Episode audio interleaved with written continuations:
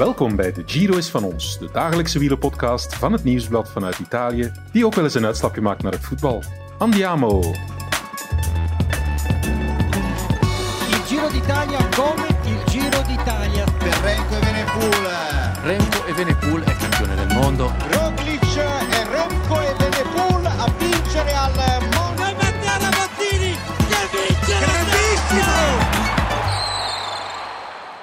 Jawel, we maken vandaag een klein uitstapje naar het voetbal, want Anderlecht-verdediger Jan Vertongen bezocht de Giro. De Belgische Record International is een grote wielerfan.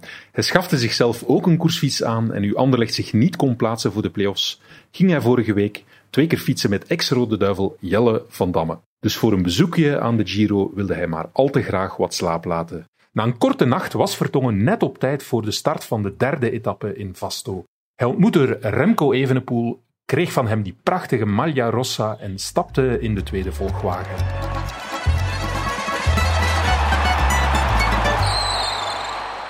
Jan Vertongen opgedoken in de Giro. Het was een beetje last minute. Je hebt net de start gehaald. Ja, ehm, ik kreeg eh, relatief laat eh, de uitnodiging om hier aanwezig te zijn. En eh, ik heb ook kinderen en, een- en een programma thuis waar ik rekening mee moet houden. Dus eh, ik moest keuzes maken en, en deze twee dagen wa- kwamen eigenlijk perfect uit. Eh, ik heb van de nacht, eh, ik was ik al, ging ik half vier uit mijn bed. Half Bijna ze- oogjes. Ja, half zeven had ik een vlucht in, eh, in Charleroi. En dan nog twee uur naar, eh, van Bari naar, eh, naar de start gereden. Dus ik had het af en toe moeilijk in de, in de auto eh, onderweg. Maar eh, nee, ik denk dat... eh, het, zou, het zou niet voor heel veel dingen dat- zo'n eh, zo'n schema aangaan, maar eh, voor de Giro wel, ja. Hoe is dat contact gelegd destijds met de ploeg? Eh, ja, eh, ik had Patrick Vijveren al een paar keer ontmoet. Eh, hij was ook al eens in, in, in Tubize voor een paar afspraken. En, en ik ken ook heel veel mensen in de koers eigenlijk. En, eh, zo via via wat, wat, wat leren kennen. En zij wisten dat ik een eh, grote wielerfan was. Ja. En eh, vandaar dat ik, er, eh, ja, dat ik er nu eens kon bij zijn. En eh, dat is wel eh, heel fijn om eens mee te maken van zo dichtbij. Fan van het wielrennen, ook fan van Remco? Ja, zeker, eh, zeker als Belg. En, en ook die, toch ja, grappig die connectie met voetbal. En, en Anderlecht is er natuurlijk. En, eh, ja, dat, is, eh, dat geeft eigenlijk een soort van extra dimensie waar ik wel heel erg in geïnteresseerd ben. Hoe dat hij zich omgevormd heeft van, van, van voetballer op hoog niveau naar eh, ja, wielrenner op het allerhoogste niveau. Dus ik vind die weg daar naartoe wel heel interessant. Je hebt de etappe gevolgd in de wagen. Ja. Ik weet uit ervaring, dat, dat is wel wat soms in die bochten, Het was, het was een geaccidenteerde finale. Hoe was het, de ervaring? Ja, de ervaring. Ik heb eigenlijk alleen de eerste 150 kilometer in de wagen gevolgd. En die was heel... eh, nee, eh, saai wil ik het zeker niet noemen, omdat het voor mij ook een nieuwe ervaring is. Maar ehm, ja, de, de rit was niet, op dat moment niet geaccidenteerd. En de laatste 50 kilometer hebben we hier in de bus gevolgd. En inderdaad, die was, die was wel wat hectischer. Ik dacht ook in de finale dan... eh, want het ging met een auto nog even over het parcours. Leek er wel eh, gevaarlijk uit te zien, zeker omdat het geregend had. Maar gelukkig is alles veilig verlopen. En het contact met Remco, je hebt hem gezien, hij heeft jou een, een trui gegeven, maar ik denk dat het kort was. Hè? Hoe was het contact? Heel kort, eh, we kennen elkaar van, van ziens denk ik, van de voetbal en ik denk van de, van de koers dan. Ik, wil, ik ben als sporter ook iemand die vlak voor de, voor de wedstrijd wordt, wordt lastiggevallen. Dus ik, heb hem, ik hoefde hem ook helemaal niet te zien voor de koers. Eh, hij kwam, op- kwam, kwam op mij af. Eh, we hebben even twee woorden uitgewisseld en met dat shirtje dan, maar eh, voor de rest heb ik hem met rust gelaten. Jij bent zelf topsporter, maar hoe benader je die? Hoe, is dat voor jou ook een beetje starstruck of, of hoe, hoe benader je dat? Of ben je toch een klein beetje kleine jongen dan wielerfan gewoon? Van niet starstruck wil ik, eh, wil ik dat niet noemen, maar ik heb superveel respect voor hem als, eh, als sporter. En eh, ja, dat is voor mij wel, eh, wel, wel fijn om iemand te ontmoeten. Ik zeg, ik heb hem niet lastig gevallen. Misschien dat we straks nog eens een paar woorden kunnen uitwisselen eh, en een, eh, een beetje small talk. Maar eh, ja, ik heb gewoon heel veel respect voor, voor hem, hoe hij zal zijn, hoe, hoe zijn sport benadert. Ja. Geen play-offs met Anderlecht, maar ik zag jou wel op de koersfiets zitten. Dezelfde fiets als Remco, ongeveer andere kleuren weliswaar. met Jelle van Damme, hoe viel dat mee tegen? Veel, vooral dik tegen eigenlijk, als ik eerlijk moet zijn. Fietsen op zich vind ik, vind ik heel plezant, maar de houding op de fiets vinden, eh, benen liepen heel rap vol. Ehm, ik had al last van mijn voeten ook, dus eh, de tweede keer ging al iets beter moet ik zeggen. Maar dat is eigenlijk iets voor op te pakken na de carrière. Nu, nu niet, dus dat was gewoon eh, op uitnodiging van Jelle. Heb ik twee keer meegefietst, maar ehm, dat is toch iets om, om serieuzer te doen. eh, wil ik toch wachten tot na de carrière om risico's te vermijden. Hoe schat je de kansen in van Remco? Hij staat nu in het roze. Het is nog lang natuurlijk tot Rome. Als Eh, wielerkenner. Ja, ik wil niks eh jinxen, maar hij staat er super goed voor. Hoe hij eruit ziet, hoe hij die tijdrit eh, deed. Hij wint dan nog eigenlijk het sprintje van Roglic om de bonificatieseconde. Ik denk dat dat geweldige voortekenen zijn. En, ik zie een super stabiel team rond hem. Hij is zelf ook heel, heel rustig, dus ik denk dat dat er goed uitziet. Niet alleen Jan Vertongen was in zijn nopjes. Ook bij Remco Evenepoel konden er op de persconferentie een paar grapjes af. Misschien was dat wel omdat zijn favoriete buitenlandse club Arsenal zondag was gaan winnen in Newcastle en zo in de running blijft voor de titel in Engeland. Collega Jan-Pieter de Vlieger vroeg naar de practical joke van een Astana-renner die tijdens de lange vlakke aanloop van de etappe als grap een ei, jawel, een ei in de achterzak van Evenepoel stak.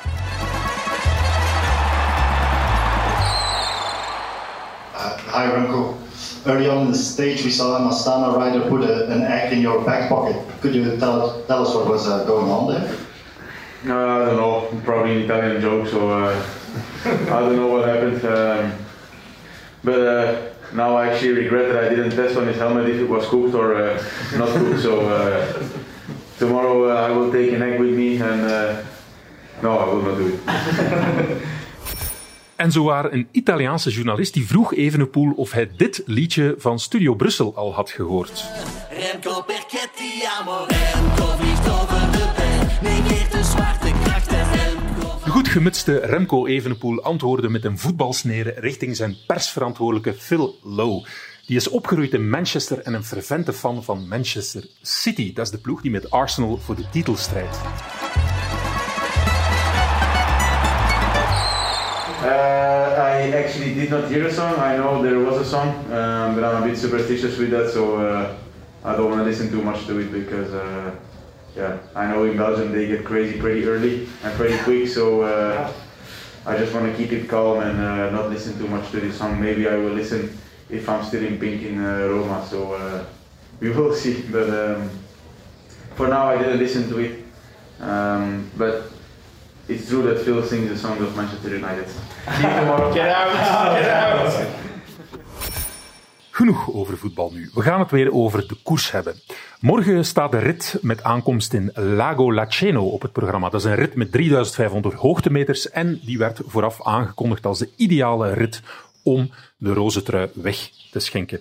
Ik zocht bij de start in Vasto Soudal Quickstep ploegleider Geert van Bont op om te horen wat het plan was om de roze trui weg te geven. Maar tijdens ons gesprek schemerde vooral door dat Remco het ook geen drama zou vinden als hij die roze trui morgen nog om de schouders zou hebben. Wat is jouw ideale scenario in verband met die roze trui? Als Dus je mag kiezen als het PlayStation is. Ja, als PlayStation is, is het- we verdedigen hem gewoon allemaal, maar zo simpel is het natuurlijk niet. We moeten altijd kijken van, eh, je start hier met acht, eh, acht, acht renners. En eh, we bekijken, like dat ik zeg, we bekijken dat gewoon van dag tot dag. En vandaag gaan we bijvoorbeeld uit dat er toch bepaalde ploegen zijn, zoals eh, de Pedersen, die toch vrij goed kan klimmen. Er is toch altijd een lastige klim vandaag. Hè. We mogen dat niet onderschatten van een kilometer of zeven, dan een, vlakke, een beetje vlak en dan weer een kilometer of twee, drie. Dus het is een vrij speciale etappe, maar er zijn ook wel renners voor die daar die vandaag kans maken voor de echte sprinters te elimineren. Zoals een Cavendish te laten lossen. Dus dat zijn toch mannen zoals eh, de Pedersen en eh, de Matthews die vandaag toch vrij veel kans maken. Dus wij denken dan van oké, die mannen gaan vandaag die, die, die, die etappe controleren. Wat voor ons misschien het werk gemakkelijker maakt. Dan moeten wij Remco gaan beschermen en dan gaan we daarvoor bepaalde renners gaan aanduiden. En dan morgen, ja morgen is natuurlijk eh, iets anders. En dan moet je gewoon kijken van oké, ja, ga je de trui weggeven, ga je de trui niet weggeven. Maar dan zijn er ook renners bij die gaan zeggen van oké, dit is een etappe die mij misschien op lijf geschreven is. Die misschien ook de etappe gaat controleren. Dus een etappe like morgen heb je altijd twee, drie scenario's die je in, eh, die je in achterhoofd moet hebben. Want het ideale scenario is toch om hem morgen weg te geven, want dan moet je hem de hele tijd niet verdedigen. Remco heeft dat ook gezegd. Hoe kan dat? Hoe, hoe, wat is het ideale scenario om die trui weg te geven? Ja, het is ook niet echt van te zeggen van oké, we moeten gewoon kijken altijd van, like vandaag hebben we een trui, we hebben gisteren een trui gehad, van, gisteren heb je geen moeite voor moeten verdoen, vandaag heb je ook geen moeite moeten verdoen. Dus voor hetzelfde geld moet je een paar dagen geen moeite doen natuurlijk. We hebben dat ook gezien van eh, in de Vuelta, we hebben ook 15 dagen gehad en uiteindelijk is dat goed meegevallen. We moeten gewoon kijken dat we geen eh, energie moeten verspillen als er belangrijke mannen van het klassement wel daarbij zijn. Laten we zeggen, like een Sivakov of, of eh, een Thibaut Pinot bijvoorbeeld, ja, dan ga je wel moeten reageren. Ja. Maar voor hetzelfde geld kunnen een trui verdedigen zonder heel veel moeite te doen natuurlijk. Dus ik hoor toch een beetje bij jou van ja, die trui weggeven. Goh, dat moet eigenlijk niet als we maar niet zoveel moeite moeten doen om hem te verdedigen. Het is precies van, we zouden het niet zo erg vinden om hem, om hem te behouden. De, de, de, de, dat verdedigen is eigenlijk niets. Het zijn alleen maar altijd de ceremonies achteraf. Ja? Dus gelijk Remco verliest, eh, gelijk gisteren is hij toch een uur, een uur en een half na de etappe toegekomen in het hotel. En dat is natuurlijk altijd anders. Dat je altijd een uur later toekomt dan de rest. En als je dat ziet op 15 dagen is 15 uur minder, meer, eh, minder rust hebt. Dat gaat op de van de concurrentie. En ik denk die die trui verdedigen valt eigenlijk wel mee. Het is vooral de ceremonie, de dopingcontrole, de persconferentie. Ja. Dat kost natuurlijk altijd wel vrij veel krachten en dat vaak over het hoofd gezien wordt. Je bent natuurlijk ploegleider, maar je hebt zicht op, ook op performance en hoe dat werkt met voeding en zo. Wat is er allemaal voorzien om, om Remco toch te begeleiden na die etappe, dat hij zo snel mogelijk recuperatie en voeding krijgt? Zijn er salades die klaargemaakt worden? Zijn recuperatiedranken, shakes die hem aangereikt worden? Beschrijf dat eens. Normaal gezien dat is niet alleen voor Remco, dat is voor, eh, voor elke renner. Dus eh, elke renner krijgt eigenlijk een recovery shake. eh dat is met soort proteïnen. En dan krijgt hij zijn maaltijd ook na de wedstrijd. Dus er wordt berekend, vandaag is een etappe van 200, eh, 210 kilometer. Dus wordt er berekend van oké, dat gaan de renners ongeveer verbruiken per dag. Dus dan wordt er een shake klaargemaakt na de wedstrijd. Die bevat zoveel calorieën. Dan krijgen de renners een soort pasta eh, of rijst, wat ze willen. Dan wordt dat berekend van oké, dat zijn al 1000 calorieën. En dan wordt er gekeken na de etappe met een Garmin van oké, dat zijn de aantal calorieën dat ze totaal verbruikt hebben. Laten we zeggen 4000 calorieën. Dan weten ze oké, die shakes is er al 500, die maaltijd is er al 1000. Dus ze mogen in principe nog 2000 calorieën eten. En dan wordt daarop berekend een avondmaaltijd. eh, als ze vis nemen of kip, met een kip, een rijst of een pasta. Dat zijn weer 2000 calorieën. Dus dan ze toch altijd ongeveer aan een inname zitten. Ja. Maar ook niet erboven gaan. Dan ze ongeveer eh, hun gewicht kunnen, eh, kunnen behouden. Of eventueel als ze iets willen vermageren. Dat ze dan iets minder kunnen eten als eh, op heel een dag van hun verbruik samen. Dus met andere woorden, hij krijgt al een salade, maar dat avondmaal is wel echt nog belangrijk. Is dat later dan de andere eh, ploegmakkers dat hij aan tafel kan zitten door deze ceremonies? Wel, normaal gezien is dat wel een beetje ongeveer hetzelfde. Dus we zijn hier met zes verzorgers. Dus er eh, zijn eh, twee verzorgers die twee man moeten masseren. Remco wordt altijd alleen gemasseerd. We proberen de renners altijd samen aan tafel te laten. Dus eh, als Remco één uur ceremonie heeft en hij heeft een verplaatsing, dan komen die wel, zit daar maar ongeveer een 15 minuten verschil op in principe. Dus omdat het Dus een kwartier later zit hij aan tafel ja, like gisteren was dat een kwartier. De dag na de tijdrit was dat eigenlijk ook ongeveer dezelfde moment. Dus eigenlijk momenteel zit daar niet zo heel veel verschil op. We hebben nog niet heel veel verplaatsingen gehad natuurlijk. Eh, de etappe van eh, morgen is ongeveer een uur verplaatsing.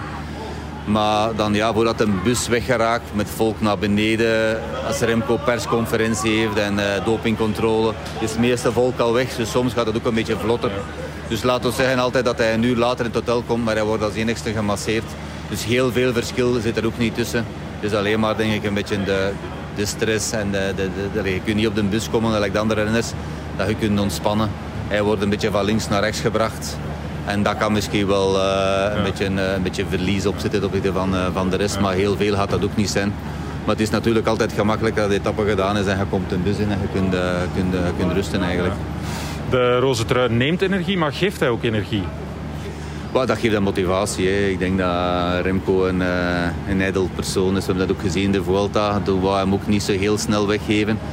En dat is, nu speelt dat ook wel in zijn hoofd. Van ja, ik ga hem ook zo maar niet cadeau weggeven. Eh, en misschien moet hij met een klein beetje moeite kunnen hem houden. Maar het is ook niet de bedoeling dat we eh, alle dagen de ploeg gaan eh, kapot drijven die een, eh, voor de trui te behouden. En dat weet hij ook en dat beseft hij ook. De laatste week is super zwaar. En we moeten kijken dat, je, dat men, dat men ja, like Remco zegt altijd, ja, mijn ploegmaten zijn het voornaamste. En ik moet eigenlijk altijd het minste doen, nee, want ik moet altijd het minste trappen van de rest. Ik moet altijd maar het laatste doen van de, van de etappe. En mijn ploegmaten moeten alles ervoor doen. En dat beseft hij ook wel, dat men, eh, dat men nog met eh, zeven frisse mannen de laatste week ingaan. En dat gaat niet alleen voor ons zijn, dat gaat ook voor de rest zijn natuurlijk. Bij de aankomst in Melfi, waar Michael Matthews de snelste was na een lastige finale, zocht ik Geert van Bond opnieuw op. Want er was wel wat gebeurd. Pieter Serie was ten val gekomen en Remco Evenepoel had zijn voorsprong op Roglic met nog een seconde uitgediept van 43 naar 44 seconden dankzij het winnen van een bonificatiesprint.